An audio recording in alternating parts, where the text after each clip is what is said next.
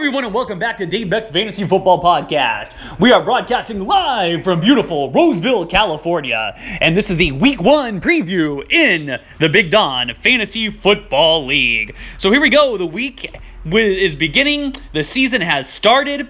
Uh, Thursday night, we had a kind of a bearish matchup there between the Packers and the Bears. It was a defensive struggle, seeing Green Bay win it 10 to 3. Not a lot of huge fantasy impl- implications there. I think mainly the the main scoring player in that game was the Chicago Bears defense. There's really no offensive players from Green Bay or Chicago really able to shine in that one. So not a lot um, leading in here to the Sunday matchup. Sometimes we see those teams that get those big performances from a player in a Thursday night matchup, and that really gives them a lean ahead going into Sunday. But we really didn't see it there with that uh, snooze of a game on Thursday. So let's get right to it. Let's take a look here at our matchups in the Big Don's Fantasy Football League, and let's take a look and try a little prognostication this year. I'm going to try to uh, keep a tally of who I take this year. Maybe if somebody could help me help me out, that that would be great to let me know how terrible my pick selection is. So the first matchup, of course, I got to start with myself. That's the Elvis Gerbex taking on the Ass Pounder 4000. Looking to take it right in the ass here this week from the Gerbex, and to kind of kind of look at that picture there of the Elvis Gerbex. Kind of looks like he's ready to give it uh, to the Ass Pounders there, deep and sturdy. So Take a look here at the matchup of this week, and Christian McCaffrey here going against the Rams, and Marlon Mack going against the Chargers. Two running backs who generally put up pretty good points, but against two very stout run defenses, they really uh, run those uh, stout defenses down there in Los Angeles. And I think of those guys maybe kind of um, cancel each other out. I don't expect really huge games out of either of them. I do like Joe Mixon against uh, Seattle, even though Seattle has an improved rush defense. I think he gets into the end zone in that one. And David Johnson. I like into the end zone for the uh, Arizona Cardinals. That could be another thing that cancels each other out. Kind of the wild cards here in this matchup are going to be the running back Chris Carson and Matt Breida. Chris Carson, of course, more of a proven kind of stout, aggressive running back. Now, when I asked for some uh, for some quotes for the pod, Donald Applegate said that Chris Carson was, quote, overrated and that Matt Breida was going to uh, lead the 49ers to victory. As a 49er fan, I hope that the 49ers do well, but Matt Breida gets taken out of the end zone. Maybe a couple vultures there from Tevin Coleman would be nice to see. Like I said, I think that one's going to kind of, that's really going to be the uh, the linchpin here in this matchup between Chris Carson and Matt Breida and which of those two players is able to get into the end zone and pile up some more points here in this one. For the receivers, We've got Keenan Allen here going, going against Indianapolis. He should be 100% healthy, and if he does, I think he has a nice matchup. And Smith Schuster as well going against New England. I think that's a team they're going to be down. They're going to have to throw the ball a lot and expect Smith Schuster to get into the end zone in that one. It's really just interesting to see, too, what the quarterback Baker Mayfield is able to do here against Tennessee. Kind of that Cleveland Browns team, kind of that flavor of the offseason, and let's see what he is able to do there. Um, in the end, here, I'm going to take the Gerbex. Got to take myself to start off the season, and I think the Gerbex take it 106 to 95. I'm going to say about an 11 point game there. Um, and let's move on. So our next matchup here, Jimmy Jesus against the Flutie Flakes. So the Flake 50-50 right now is the Flakes here off that Thursday night game only get four points from kicker Mason Crosby. Allen Robinson actually has kind of a sneaky good game, 10 points from him. I think Jesus would take that one, no doubt about it. And let's take a look here at some of the other skill positions and what we're looking at. Julio Jones hopefully will be playing here week one. No kind of a holdout situation there, but against Minnesota. And Mike Evans is listed as questionable, but should be able to play and expect him to get into the end zone. That huge red zone target against by San Francisco 49ers. Now, the Flutie Flakes, if you look at the receivers, the receivers are kind of the question marks here. Now, Mike Evans, of course, is a stud, but then you have Curtis Samuel and you got uh, Sterling Shepard. Sterling Shepard, one of those guys I think everyone in the league has had at some point. Uh, with him being the number one guy now, is that really going to transfer over to fantasy success? Only time will tell. Saquon Barkley, you feel like this is a guy that's going to get stuffed because teams know that he's getting the ball, but he's proven time and time again that even when teams know that he's getting the rock, he's still going to have a huge game, and I expect him to have a really nice game here against Dallas, unless they're down big. But then you've got Saquon, you know, he can catch the ball too, so that should help him out there. Todd Gurley, really going to be an X factor. You know, Gurley, uh, after last year having that knee arthritis at the end of the season and kind of getting shut down, really, really struggled down the stretch. Really didn't even play the last couple of games. But if he's healthy, if he's ready to go, that could be a steal in the draft. I think it was like fourth, fifth round, something like that. That could be an absolute steal. Josh Jacobs is going to be another wild card. Now, a very, very highly touted fantasy player, the rookie running back for the Oakland Raiders. A lot of guys wanted him. A lot of the fantasy experts said go with Josh Jacobs. We're going to have to see, kind of uh, time will tell with him. Derrick Henry the running back for Jimmy Jesus does not catch the does not catch the ball, and that's something you kind of need in this uh, uh, in this fantasy football here in 2019. He's just kind of more of a run guy, but a pound and ground and pound. But he did have huge um, gains there at the end of the season. Leonard Fournette, everything coming out of camp says that the uh, Jacksonville Jaguars are much more impressed with Leonard Fournette, that he's really um, dedicating himself to football. So we'll see what happens there. Because remember, a couple years ago, he was one of the best running backs in the league. Might have led the league in rushing. I can't remember, but he was towards, definitely towards the top. And then Le'Veon Bell. it's going to be so much fun to watch and see what he's able to do. I think if Le'Veon Bell and Leonard Fournette are two running backs kind of just you know, 90% of what they were a couple years ago. Jimmy G is kind of a pretty good team. I really like his running backs that he has here. And he's got even Mark Ingram on the bench, who could end up having a really good season here for the Baltimore Ravens. So right now it's at a 50 50. I'm going to take. I'll take Jimmy Jesus in this one. I think it's going to be close. I think both these teams are very, very evenly matched. Um, just with the Flutie Flakes, you just kind of have those unknowns. I mean, Josh Jacobs who knows what he's going to be able to do? I think with the release of Antonio Brown, that could be something where maybe they're not running the ball a lot. But if he turns out to be a guy that is going to be catches out of the backfield, that could be a could be a stud. Todd Gurley is another huge question mark. You know, what is he going to do week one? How many times is he going to tote the rock? If you look at the Flutie Flakes roster, he's got a very, very good team. You know, guys stay healthy, like Gurley, Bart, Barkley, of course. But I think week one, Jimmy Jesus may be a little bit of an edge on him simply because we know a little bit more about what the guys on his team can do, but I say it's going to be really, really close. I'll take Jimmy G's 110 over the Flutie Flakes 108.63, let's say. Our third matchup. We have here the Never Answer Norbies against You're Just Matching, uh, You're Just Mashing It. Again, another 50-50 projection, two in a row. Don't know if I've seen that for a while. It's pretty interesting. The Never Answer Norbies got four and a half points from David Montgomery, a very poor performance.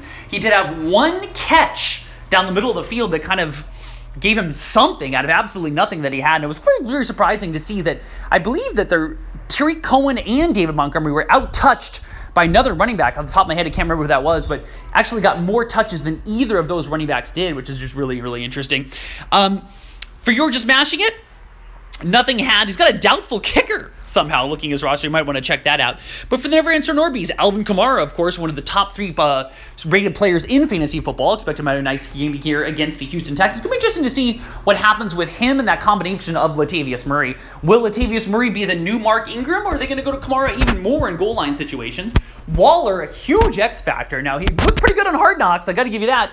But does that transfer over to the football field? Who knows? I mean, this could be a guy who's dropped after two weeks, or he could be one of the top um, five tight ends in football. Austin Ekeler, a good play here in the flex position. It's going to be interesting to see how they do the timeshare with him and Justin Jackson there for the Chargers. You know, with Melvin Gordon officially being gone, it's definitely going to be Ekeler or Jackson's team, and maybe even a third guy getting into the mix. But Ekeler, you got to roll with him week one and see what he's able to do.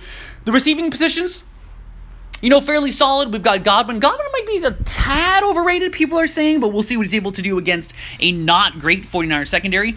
Tyreek Hill, will there have any lingering effects after the suspension last season going against Jacksonville? And Brandin Cooks, now with Cooper Kupp active. It's kind of the same thing with me and Robert Woods is is there enough balls to really roll around there in Los Angeles between the three of them? So we'll see what goes on there. For you're just mashing it, he's got the little um stack play there with Drew Brees and Michael Thomas. Expect him to get in the end zone there.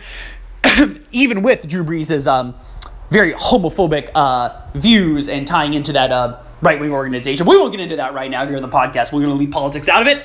And we have Adam Thielen here going against the Atlanta Falcons. Should have a nice matchup there. And Westbrook, a guy who I wanted, was kind of a late round flyer wide receiver, kind of a sleeper guy. And they're expecting him to possibly be the number one man there in Jacksonville. Carry on, my wayward son, Kerryon Johnson, the running back there for the Detroit Lions, should have a nice little matchup there against Arizona. And Sony Michel could be interesting to see again what the Patriots do with the running back position. You know, we got Rex Burkhead, we've got Sony Michel, we've got James White, and do they have enough touches for Sony Michel? And more importantly, will he be the goal line guy? Will that happen with Rex Burkhead, who's now healthy, who was not healthy for a significant portion of the season last season? And will Sony Michel be the guy when they get in tight? George Kittle, the best player on the San Francisco 49ers, expect him to have a nice game here against Tampa Bay. And then Tevin Coleman out of the flex. I think actually turns out to be a pretty good player with Jerick McKinnon not being able to play this year and Matt Breida kind of being more of the passing down guy. Expect Tevin Coleman to get those goal line touches. Very close matchup here. Uh, I'm going to take. You're just mashing it. I'm going to take a 101 to 96. Again, I think it's going to be close and should be a good matchup this week. The Lazy Bones against the WW Byron. That's um, Mr. William Witherow and the Byron Munich. The Lazy Bones have a 20 to 3 lead. Has actually got a couple things happened on that Thursday night game. As they got nine points from the Chicago defense, and they got 11 points from Aaron Rodgers. Davante Adams lays an egg, only scores three and a half points. A sec, probably a first round pick, I would think, actually for Mr. Witherow. His wide receivers, probably the best wide receivers in the league, as he has DeAndre Hopkins, Davante Adams, and Amari Cooper. Damien Williams could be a question mark. This is a guy I really, really liked. And then the Chiefs, they go ahead and they sign LeSean McCoy. So what is that going to happen for the future of running back Damien Williams? Only time will tell. James White out of the flex position should be, should get a couple of catches. Really, if you're I don't like starting James White. I think, you know, he could get into the end zone. He could get absolutely nothing, but kind of the best of the option, options he has there. Vance McDonald, the tight end, actually do really like. I think with the loss of Jesse James, I think he's going to get a lot of balls there for the Pittsburgh Steelers. For the Lazy Bones, Dalvin Cook, Nick Chubb, Philip Lindsay, a good little trio of running backs there. It's going to be interesting to see if Philip Lindsay is the same Philip Lindsay from last year now with a healthy Royce Freeman joining him in the Denver Broncos backfield. Expect Dalvin Cook to have a nice game here and Nick Chubb. Nick Chubb a first round pick, and then kind of looking to the future, will Kareem Hunt be vulturing anything from him? But that's not for about nine weeks away, so we'll see. Nick Chubb should be able to uh, carry the load here for Cleveland for the first few weeks of the season. Slap in the base, Donte Moncrief in the wide receiver position here for the Pittsburgh Steelers. Will he take over that Juju Smith Schuster role and become that stout number two? A number two wide receiver for the Pittsburgh Steelers is still pretty dang good. Mike Williams, very end zone dependent. He had one, some of the most top red zone targets in the NFL last season, but he's got to get into the end zone because he's really not going to rack up those yards like other guys. And Stefon Diggs listed as questionable, but should be able to go. With Davante Adams only scoring three and a half points, I think that really puts Withrow in the hole. I like the bones. I like his one-two combination of Nick Chubb and Dalvin Cook. Will that be the old school look for him of Todd Gurley and Le'Veon Bell when he made it to the fantasy championship two years ago? Will that be the two-headed monster for the Lazy Bones this year? I think it will be, and I think the Lazy Bones win, and I think they get the biggest win of the week. I think they win 106 to 79. and our last matchup here is the Roto Studs against the Hurricane Dorians. Oh my goodness, little little little, little soon, but here we go. So the Studs uh, projected score 100 points. Dorian 110. When I think of Hurricane Dorian, I think of Scrubs and Dr. John Dorian, played uh, adorably by Zach Braff, but I digress. So for the studs, Deshaun Watson, expect him to have a nice game, a run all over the field there against the New Orleans Saints. And Julian Edelman, a guy I was really, really high on even with the additions of Demaryius Thomas and Josh Gordon getting back in the mix, I think he's really the only proven wide receiver for the New England Patriots. I expect him to have a good season. Dante Pettis, all reports coming out of camp were very underwhelming. It was actually being surpassed by rookie wide receiver Deebo Samuel. So we'll see what uh, Dante Pettis is able to do this week. Aaron Jones, a very sexy running back pick Really struggled in week one, only scored just a shade under four points, but I expect a nice game here for Ezekiel Elliott against the New York Giants. Hopefully he's able to shake off the rust and have a couple touchdowns in that one. Travis Kelce, the top tight end in the league, so he's very um very top heavy, the Roto Studs, kind of a, a studs and duds lineup. I mean, you look at we've got Travis Kelce, we've got Ezekiel Elliott, big, big names, and then some guys that are eh, kind of unproven. I mean, Duke Johnson in Houston. Now, even though he is going to be the bell cow, with the addition of Carlos Hyde, what is that really going to do for him? Even though there's no D'Onta Foreman, it's just him, but will time will tell. Hurricane Dorian has a pretty balanced team. I mean, you look at the running back positions, you look at Conner, you look at Freeman. Now, Devonta Freeman really been struggling with injuries over the last couple of years, so it's interesting to see what he's able to do and how healthy he's able to be here against Minnesota. I do really like James Conner. It'll be interesting to see if that's more of a timeshare there with Jaylen Samuels, but James Conner was outstanding last season.